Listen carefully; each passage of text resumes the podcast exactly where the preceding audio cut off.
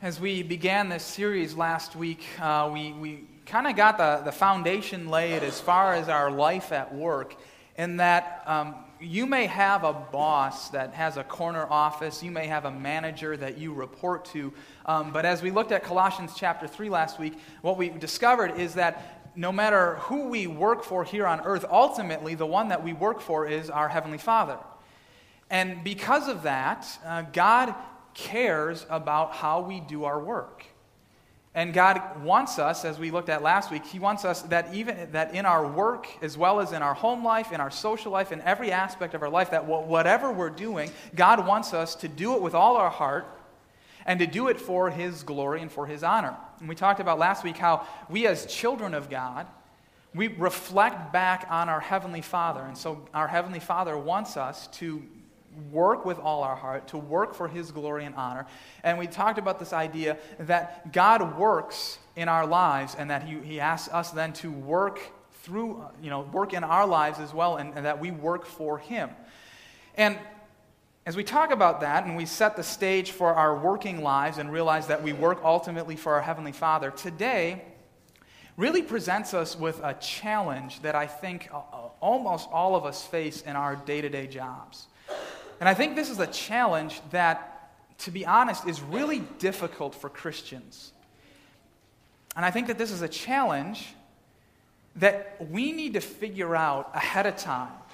So that before we go back into our jobs, before the next time we're confronted with this challenge that we all face, that we need to know how we're going to respond to that challenge. And the challenge is this What happens when at your job in your workplace, in your industry, what happens at, when at your job you are called upon or expected to do things that are clearly in opposition to Christian living?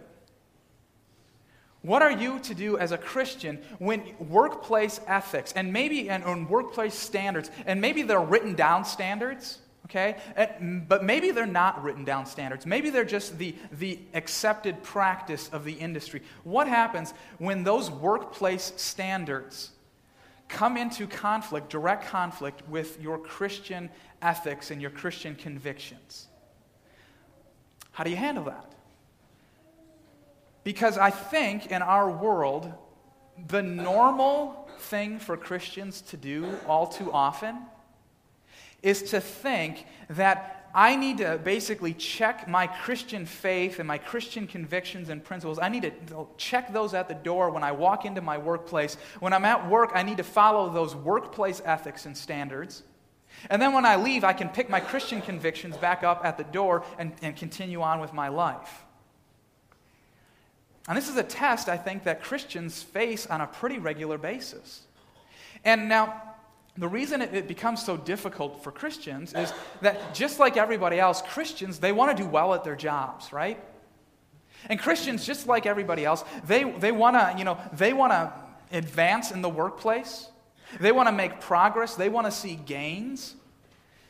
But what happens when, generally speaking, right, I think this is the way workplaces generally work, that what happens when the most direct route toward advancement and toward success is generally speaking not the most ethical route.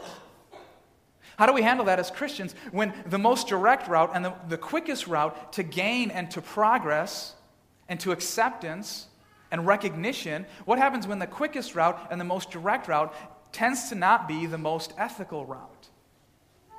How do we handle that? Now,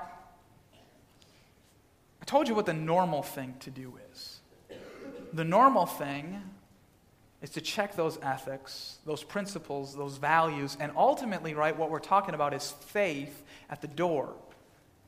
Do the work thing and go back to it when you leave. Now, this is a really big deal because it's not just Christian principles that we're talking about, it's not just Christian ethics that we're talking about, it's not just Christian values. Because when, when you start to sacrifice the values, the principles, of Christian faith, what you're ultimately putting on the line is your faith. What you're, what you're eventually ending up saying is, you know what, God, I know that you gave these Christian ethics and principles, but you know what, I don't think I can trust you right now. And so I'm going to do the work thing and then go back to the Christian thing later on. And what we put on the line is faith. Now, this happens, this starts all the way back in high school. I mean, when, when, when high schoolers, when, when you see a group of kids that you want to be a part of, but you realize that you're going to have to do certain things that go against your Christian faith in order to be a part of that group, you bump up against this tension. And this happens on sports teams. When, when you want to be a part of a sports team, but in order to, to be on that sports team, you're going to have to do some things that call into question your Christian faith. What do you do with that tension? You face it through college, you face it into the workplace, where you bump up to this time after time after time again. And I'm telling you, if you don't know how to handle the situation, if you don't know what, what, what God has to say about this situation before you get into this situation, we're going to end up doing what comes most naturally and the normal thing, and that is to set aside the Christian faith, do the workplace thing, and come back to the Christian faith. So, we want to talk about this morning how do we handle those types of situations? Now, in order to do that, I'm going to use a familiar section of Scripture, Daniel chapter 3. Give you a little bit of background information before we get to chapter 3, though. Living in a time under a king by the name of King Nebuchadnezzar. Now, King Nebuchadnezzar was a, a really smart guy. He had this habit, he had this way of what he would do is rather than just go to a foreign country and just decimate the place, just wipe everyone off the face of the earth. What he would do is he would go in, he, he'd destroy the, the town, he'd kind of walk in, and he would pick out the best, the brightest, the smartest, the most intelligent of that country, of those peoples, and he would take them back to Babylon. And once he brought them back there, he would basically put them through a three year training program. He would give them new names, give them new clothes, give them a new culture. And essentially, he would take those, the best and the brightest, and he would make them Babylonian. Because he recognized that the best and the brightest of another country could offer value and significance and advance our society. Okay? So he's a really smart guy, had that figured out. And that's how we know four Jewish boys, essentially. They were probably 12 to 15 year old guys when they were taken from Israel, brought back to Babylon. The four guys are Daniel, Shadrach, Meshach, and Abednego. And these were four guys that were brought back to Babylon, put in this training program. Now, this is a really big deal. Because, right, for Shadrach, Meshach, and Abednego and Daniel, about the best life could get when your nation is conquered is that you wouldn't be killed, that you'd be brought back to the capital city of that nation, and you'd be provided for, right? These guys are in training, so the king wants them to do well. They're provided for. And now, as we're going to pick it up, they are actually high officials in the Babylonian Empire. All right? This is about as good as it could get for these guys. And we would think that there's a lot of pressure on them to not mess this up right? These guys are like direct reports to the king. Now, this is King Nebuchadnezzar. In case you're not too familiar with history here, King Nebuchadnezzar is credited with building the Hanging Gardens of Babylon, one of the seven ancient wonders of, of the ancient world. All right? Nebuchadnezzar is credited with building more structures and more walls and more impressive things than any other individual ruler in ancient time. All right? So these guys walk into the city. They're foreigners, they're strangers, but they're taken care of and they're provided. And now they're high up in the government here, and they've got tons to lose if they mess this up. So we would think that the pressure's big for them to conform, for them to fall in line, for them to follow workplace standards and ethics, even when it conflicts with their faith. And that's exactly what's going to happen to them in chapter 3. Pick it up, Daniel chapter 3, beginning at verse 1. Basically, a couple people weren't real happy with uh, Shadrach, Meshach, and Abednego, and they're going to try and test their faith. They're going to try and get them in trouble, and that's what's going to be going on here. King Nebuchadnezzar made an image of gold 90 feet high and 9 feet wide and set it up on the plain of Dura in the province of Babylon. Then he summoned the satraps, prefects, governors, advisers, treasurers, judges, magistrates, and all the other provincial officials to come to the dedication of the image he had set up. So the satraps, prefects, governors, advisers, treasurers, judges, magistrates, and all the other provincial officials assembled for the dedication of the image that King Nebuchadnezzar had set up, and they stood before it. Then the herald loudly proclaimed this is going to be our little test here of your allegiance. The herald loudly proclaimed, This is what you are commanded to do, O peoples, nations, and men of every language. Everybody who's anybody is assembled here in the plain of Dura for this little test of the king. Here's the test Verse 5 As soon as you hear the sound of the horn, flute, zither, lyre, harp, pipes, and all kinds of music, you must fall down and worship the image of gold that King Nebuchadnezzar has set up. Whoever does not fall down, let me give you a little bit of, of incentive here, and worship will immediately be thrown into a blazing furnace. So the test is all you peoples of other nations, tribes, and religions in order to test your allegiance to me, the king, and to our gods, I've set up this little statue here, big statue, and now you need to bow down. You need to put your face down in the dirt as a sign of this God of ours controls your life. Okay? That's the test. You fail the test, it's going to get hot in a hurry. Okay? Not good. I have to wonder how many people caved to the pressure and thought to themselves that they had to do anything in order to save their lives? I wonder how many people had the idea of self preservation, and you just got to do what you got to do in order to survive. Now, this is a big deal because we're not talking about just a job here. We're not talking about just an income here. We're not just talking about advancement and promotion here. We're talking about lives here. And you have a whole plain full of people, except for three, who realize that you just got to do whatever you got to do in order to make it in this world. That's just the name of the game when it comes to life in Babylon right now. But as we're going to find out, not everyone was willing to play by the rules. Verse 7 Therefore, as soon as they heard the sound of the horn, flute, zither, lyre, harps, and all kinds of music, all the peoples, nations, and men of every language fell down and worshiped the image of gold that King Nebuchadnezzar had set up, except for three. And they're going to get called out here by some people who put this test together. Jumping down to verse 12, we pick it up. But there are some Jews, these guys point out. These guys who didn't like the fact that there were Jews that were high up in the government, they point out, but there are some Jews whom you have set over the affairs of the province, province of Babylon, Shadrach, Meshach, and Abednego, who pay no attention to you, O king. They neither serve your gods nor worship the image of gold you have set up. Furious with rage, Nebuchadnezzar summoned Shadrach, Meshach, and Abednego. So these men were brought before the king, and Nebuchadnezzar said to them, Right, tons on the line here. He says to them, is it true, Shadrach, Meshach, and Abednego, that you do not serve my gods or worship the image of gold I have set up?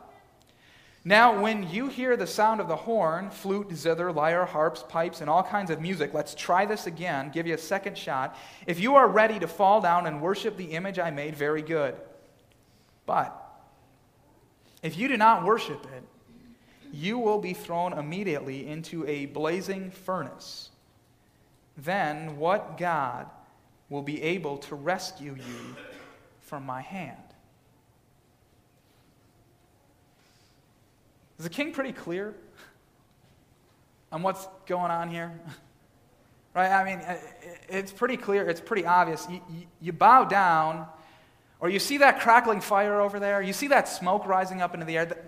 That's for you, okay? This is, this is really simple. You just do this and live. You don't, you die. I don't think any of us have ever been in that situation at our jobs. I sure hope not. but I think we've been in parallel situations to what's going on here. Times when, when the workplace, the job, the manager, the standards of what's there at your job have behind it this idea that you need to do this or else. It's just that simple. I don't care what you believe, I don't care what your convictions are. This is what you got to do. You got to be a little bit unethical. You, you got you gotta do just a little bit of wrong here right now. You've got to give in just a little bit or kiss that promotion goodbye. No vacation. See ya. You might want to you might want to start looking for another job because your days here are numbered.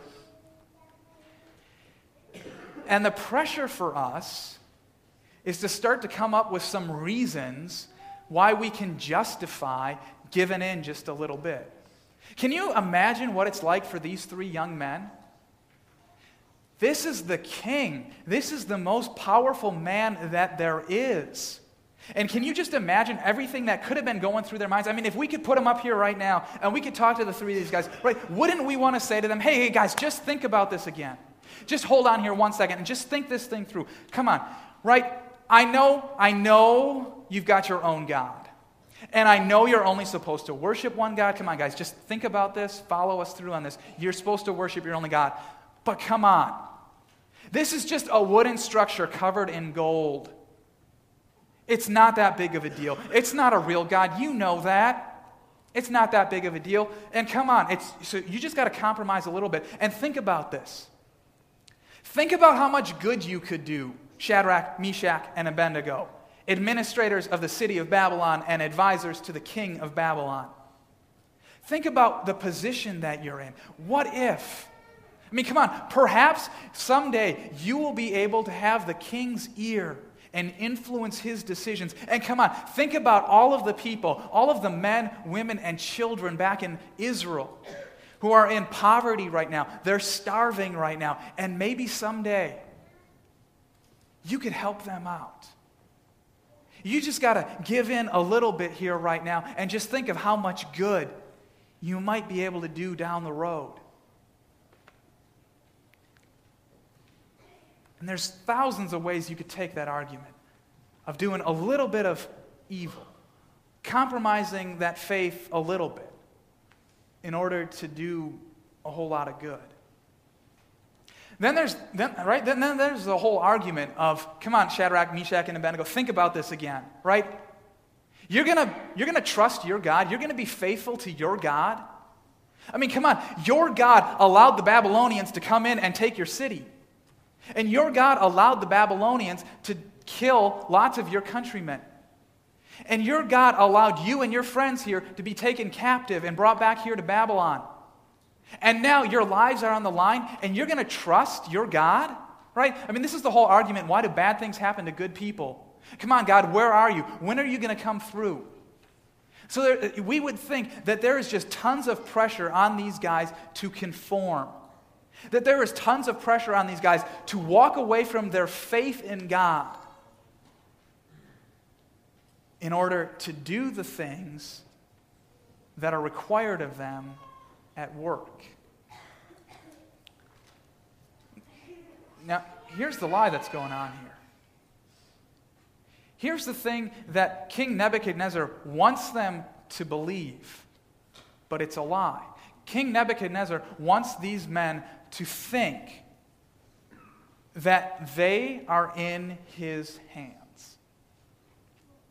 And King Nebuchadnezzar wants them to think that he controls their lives.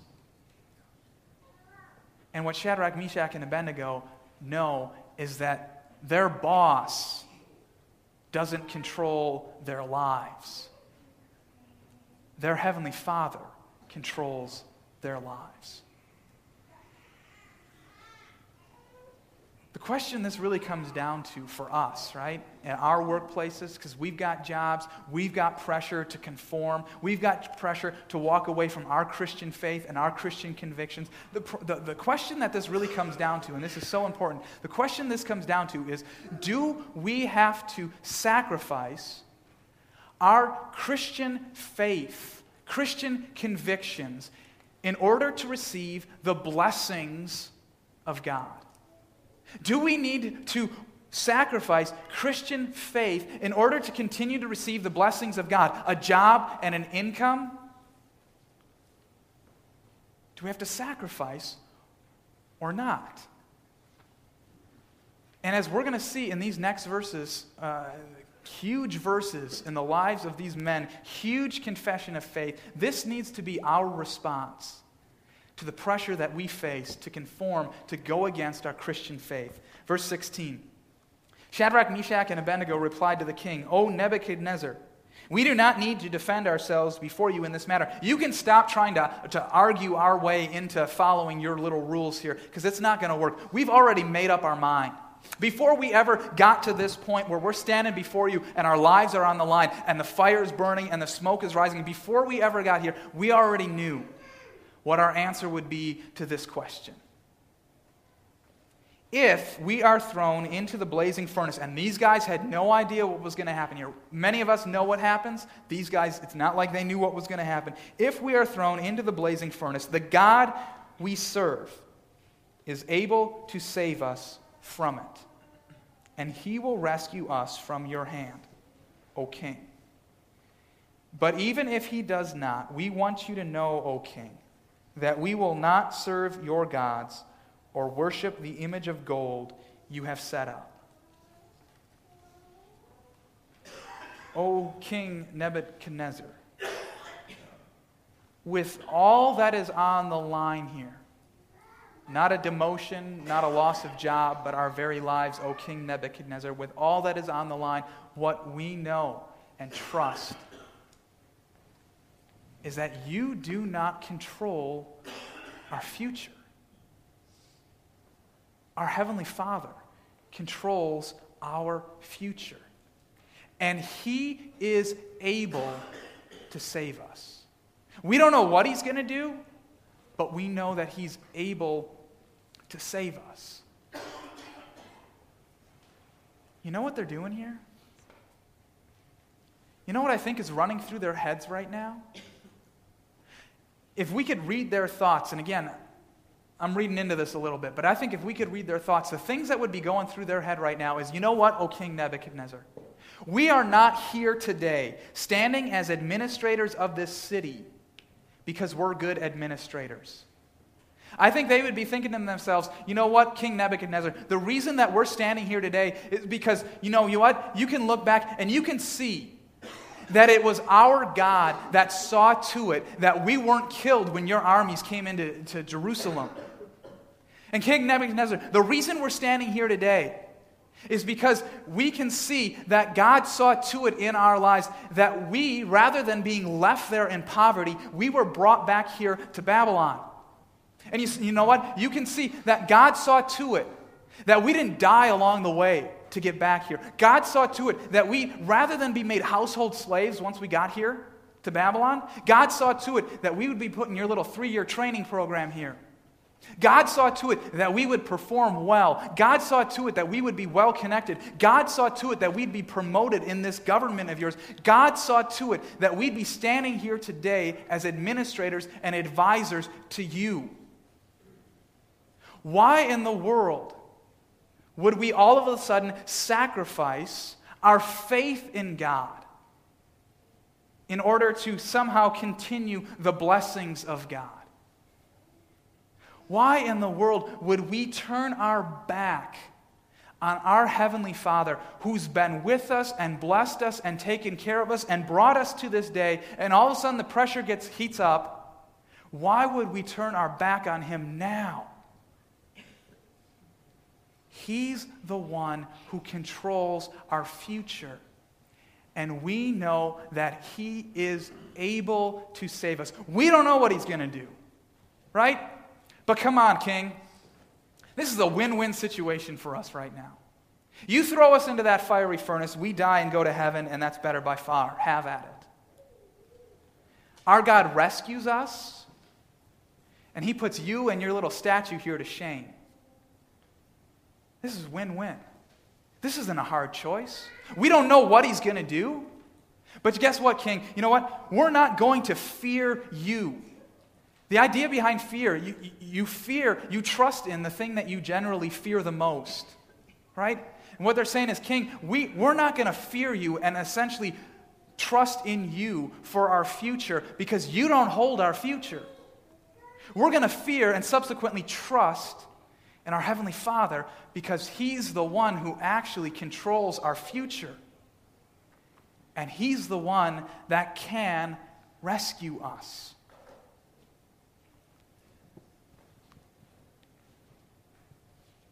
Do you really need to compromise your Christian faith when it comes into direct conflict with workplace ethics and standards?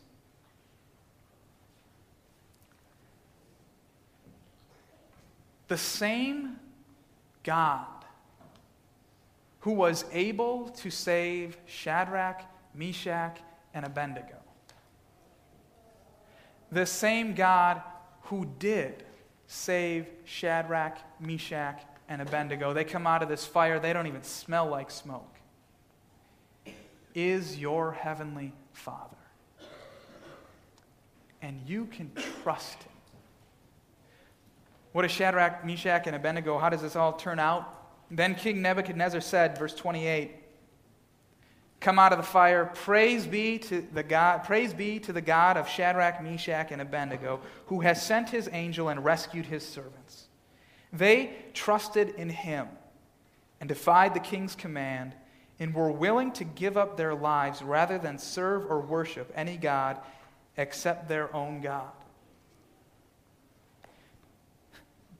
Do you really need to sacrifice your Christian faith in order to follow workplace ethics? Your Heavenly Father is the one who saw to it that you'd be born into this world. It's your Heavenly Father who saw to it that you would be made a child of God. It's your heavenly Father who sees to it that every single day of your life that you are taken care of, that you are provided for, Come on, it's your Heavenly Father who, before you ever came into existence, saw the greatest need that you would ever have. And rather than sit idly by, did something about it. It's your Heavenly Father who wasn't just able to save you from sin, it's your Heavenly Father who did save you from sin. And it's through the death of Jesus in your place, the forgiveness of sins that are yours, that not only has God provided for you in the past, and He has, but He's also provided for you in the future, and that He's assured you of your eternal life in heaven. Right? Come on, do you need to compromise your Christian faith when workplace ethics and standards bump up, against, it? Do you need to compromise your faith in order to receive the blessings of God? In case you're still not sure, the answer is no.